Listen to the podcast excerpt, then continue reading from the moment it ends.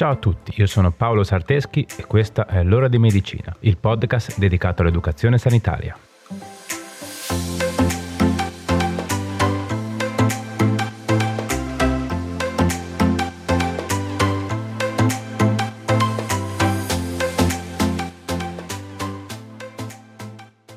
Ciao a tutti e bentornati. Oggi, su richiesta di uno di voi, parleremo delle malattie esantematiche. Cosa sono, come prevenirle e come riconoscerle e curarle. Bene, dai, allora partiamo subito. Le malattie esantematiche sono malattie infettive che si caratterizzano per una comparsa di un esantema, ovvero un'alterazione della pelle più o meno diffusa, che porta alla formazione di lesioni ripetitive. In alcune di queste malattie l'esantema rimane circoscritto a distretti corporei ben precisi. Le malattie esantematiche più frequenti sono nei bambini e nei giovani e sono il morbillo, la varicella, la rosolia, la scarlattina, la quinta e la sesta malattia, la mani bocca piedi e la pitiriasi rosea. Abbiamo detto che queste condizioni morbose interessano in particolar modo i bambini e i soggetti giovani. Ma perché? Il primo fattore predisponente è che nei bambini il sistema immunitario è ancora in fase di sviluppo, quindi non è ancora forte come quello di un adulto. Mentre il secondo fattore è la contagiosità degli agenti infettivi, che aumenta appunto il rischio di contagio per chi vive in comunità come le scuole e gli asili. Ovviamente è bene ricordare che gli esantemi devono essere distinti da eruzioni cutanee o lesioni cutanee dovuti a stati tossici o allergici. Inoltre è importante sapere che le cause principali degli esantemi sono allergie, malattie autoimmuni e diverse malattie infettive. Quindi è necessario l'occhio di un professionista che sappia riconoscere bene la causa scatenante. Le malattie esantematiche sono dovute all'infezione da parte di virus o batteri e più raramente possono sopraggiungere in seguito ad infezioni funginee. Queste malattie si trasmettono o per contatto diretto, quindi toccando il liquido contenuto nelle vescicole, se presenti, oppure con il contatto diretto con secrezioni provenienti dal naso o dalla gola della persona infetta. Un altro metodo di trasmissione avviene tramite il droplets e l'aerosol, ovvero delle goccioline, che non è proprio il termine corretto, ma usiamolo per semplificare, che la persona espelle nell'aria quando ride, tossisce o starnutisce. Le malattie esantematiche più comuni causate da virus sono il morbillo, la rosolia, la varicella, la bocca mani piedi, la mononucleosi, l'herpes zoster e l'herpes simplex. Quelle causate da batteri invece sono la scarlattina, l'endocardite batterica, erisipela, febbre bottonosa e altre rickettsiosi, febbre tifoide e sepsi da pseudomonas aeruginosa. Infine, tra le malattie esantematiche di origine fungina, possiamo citare la candidosi. Per quanto riguarda i sintomi, tra questi abbiamo la comparsa dell'esantema, la febbre, i brividi, dolori muscolari, prurito e affaticamento, e a volte possono comparire anche mal di gola, irritabilità, diarrea, tosse, congiuntivite, naso che cola, perdita di appetito e stanchezza. Solitamente prima compaiono gli altri sintomi e dopo un intervallo di tempo inizia a comparire anche l'esantema.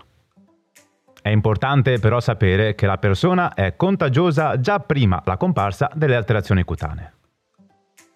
Le lesioni della pelle che costituiscono gli esantemi sono molte e diverse tra loro. Cerchiamo brevemente di descriverle. Abbiamo l'eritema, ovvero l'arrossamento della pelle che può essere circoscritto a una specifica area o diffuso in più distretti del corpo. La macchia, ovvero colorazione alterata e circoscritta della cute. La macula, ovvero un'alterazione a chiazza della pelle. La papula, ovvero rilievo solido della pelle. Il nodulo, che è simile alla papula ma di maggiori dimensioni. Poi abbiamo la placca, che è un rilievo irregolare della pelle, la vescicola, che è una piccola bolla piena di liquido che si forma sotto un sottile strato di pelle contenente siero o sangue, la bolla, che è come la vescicola ma di dimensioni maggiori, la pustola, anch'esso come la vescicola ma che contiene pus, poi possiamo avere la crosta, la squama, ovvero lo sfaldamento della pelle, il ponfo, che è un rilievo rotondeggiante della cute, la petecchia, che è una lesione puntiforme di colore rosso, e l'ecchimosi o livido, che è una macchia di colore rosso vivo o rosso scuro violaceo. Per quanto riguarda la diagnosi, in questo caso si prenderanno in considerazione due aspetti, ovvero l'aspetto clinico e quindi le caratteristiche dell'esantema, i tempi di comparsa, i sintomi concomitanti, ma anche eventuali esami ematici che confermino la presenza dell'infezione. Inoltre si tiene conto dell'aspetto epidemiologico, che tiene conto dell'età, delle possibili esposizioni ad altri soggetti, delle malattie esantematiche pregresse e delle vaccinazioni effettuate.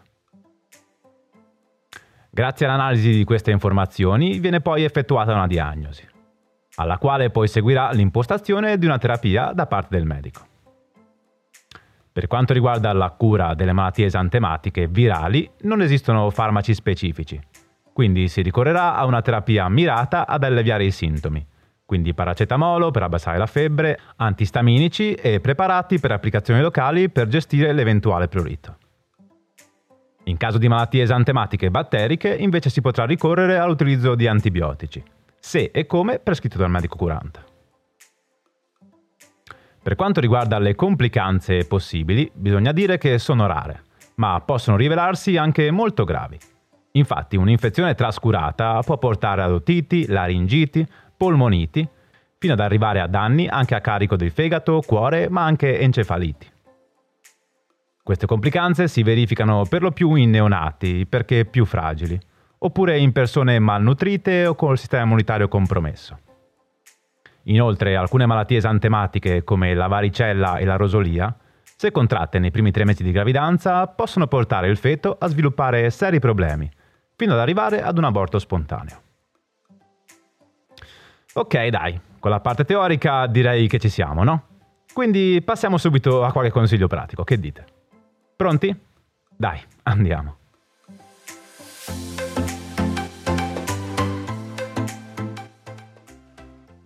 Uno. Sottoporre i bambini al programma vaccinale è il primo modo per prevenire l'insorgenza di queste malattie. Infatti esiste un vaccino efficace e sicuro contro morbille, rosolia e varicella. Quindi vaccinate i vostri figli. 2. Alla comparsa dei sintomi avvisa il pediatra di libera scelta o il medico curante, in maniera tale da poter diagnosticare tempestivamente la malattia e iniziare ad assumere una terapia. 3. Se tuo figlio ha sintomi che possono far pensare ad una malattia esantematica, non mandarlo a scuola o all'asilo, in quanto, anche se ancora non presenta l'esantema, potrebbe essere già contagioso. Così facendo tutelerai i compagni di scuola evitando l'effetto domino che solitamente avviene in questi casi. 4. Le malattie esantematiche non possono essere contratte una seconda volta. Dopo esserne guariti si è protetti a vita, tranne che nel caso della scarlattina, perché è causata da un batterio, e nel caso della varicella. Infatti il virus che provoca la varicella, l'herpes zoster, può rimanere silente e nascosto in un organismo, per poi tornare a manifestarsi anche a distanza di anni, dando vita al cosiddetto fuoco di Sant'Antonio. Questo solitamente avviene in momenti in cui il sistema immunitario è compromesso, come in caso di grande stress o malattia. 5. In ogni caso, per evitare la diffusione della malattia, si possono utilizzare accorgimenti, come coprire naso e bocca per proteggere gli altri da droplets e aerosol, lavare bene le mani, e fin qua con il Covid penso che ormai siamo tutti abbastanza addestrati, no? ma è importante anche igienizzare gli oggetti condivisi e disinfettare le superfici contaminate. Ok, dai, direi che ci siamo, no? Ovviamente abbiamo fatto una carrellata molto generica e veloce. Abbiamo parlato delle malattie esantematiche in generale, ma in futuro sicuramente torneremo a vederle nello specifico una ad una, per poter essere più precisi e dare informazioni più chiare. Ok, dai, ora siamo arrivati veramente alla fine. Prima di salutarci, come sempre, fatemi ringraziare la mia collega amica Brenda Rebecchi, che porta avanti con me questo progetto. Ovviamente grazie anche a te che sei arrivato ad ascoltarmi fino a qui. Condividi questa puntata con chi pensi che possa essere interessato. Fai crescere il progetto il più possibile. Va bene, dai, direi che per ora è veramente tutto. Ci vediamo sui social e ci sentiamo venerdì prossimo con un'altra puntata. Ciao!